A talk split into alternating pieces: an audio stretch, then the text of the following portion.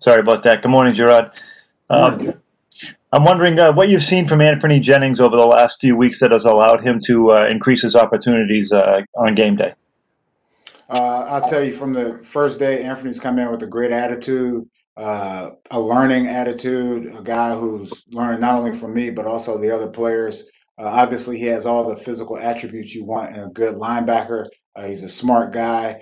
Uh, he's making contributions to this defense. So, obviously, still a rookie, still have a long way to go, but um, he's getting there. How valuable is his, is his versatility to be able to play on the ball and off the ball?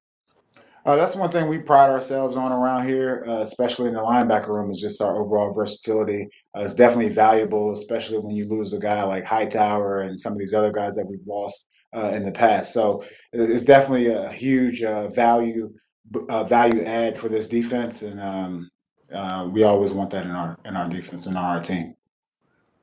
Thanks. Thanks. I don't see any other hands raised, so Jim, if you have some more questions, you can continue. Also, uh, ask anybody else, please chime in. They're all in there with Coach. Sure, just me and Gerard this morning. I'll take that. Um, I, I guess I'll ask you about another rookie, and Josh Uche, and, and how how anxious are you to see him on the field and kind of take what he's learned on the practice field? I know he's been he's been kind of dinged up, but um, what's yeah. he been showing you? Yeah, very, very anxious to, to get him back out there, excited to get him back out there, and I know he feels the same way. Uh, obviously, he's a great athlete. Uh, he's also one of those versatile guys that can do a bunch of different things, which which fits well with our game plan mentality. Um, definitely, definitely waiting for him to uh, you know ha have an opportunity to show it on the field. The, the last couple of weeks, uh, some running backs have had some success ag against your front seven. Uh, what kind of things do you do in practice to kind of shore up those and, and kind of maintain uh, gap control? Yeah, it's definitely a definitely a process. Uh, we continue to work on our just fundamentals. You know, that includes block destruction, tackling, um, run reads. You know, all those all those different uh, aspects of the game that we just have to get better at. Obviously, we all walked out of this, you know, the last few games disappointed. Uh, we're trying to get back on track. So definitely stressing fundamentals uh, and just getting better. If you're not sick of my voice, I, I will throw out one more to you. Um, no worries. Sh uh, Shalik Calhoun is a guy that uh, we've seen a lot of increase in his playing time this year too. Was was last year just a product of him being kind of buried on a depth chart with with Kyle and and Dante and and Jamie?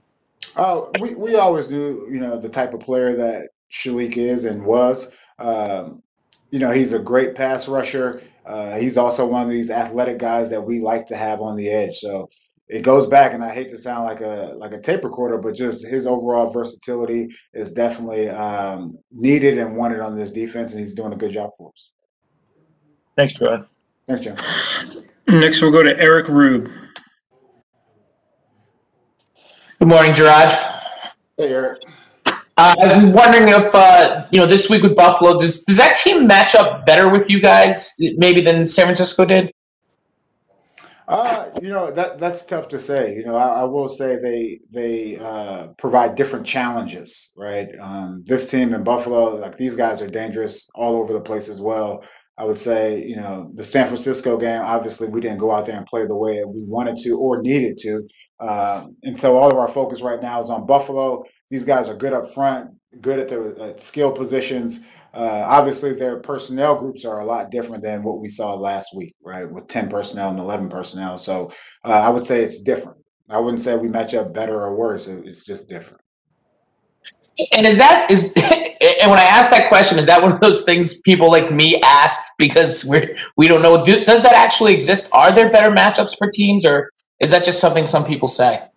Uh, I'm sure there. I'm sure there are better matchups for. Uh, You know, as far as team on a team-to-team basis, you know, depending on where the strengths and weaknesses lie on that given team. So uh, for us, we feel like, you know, we just need to get better overall, you know, as far as our fundamentals.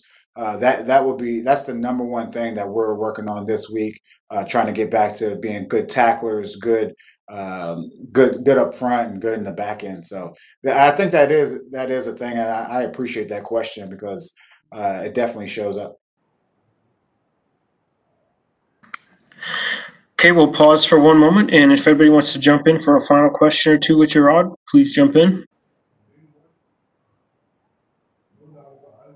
All right, I think we'll call it there. Thank you very much, Gerard. Thank you.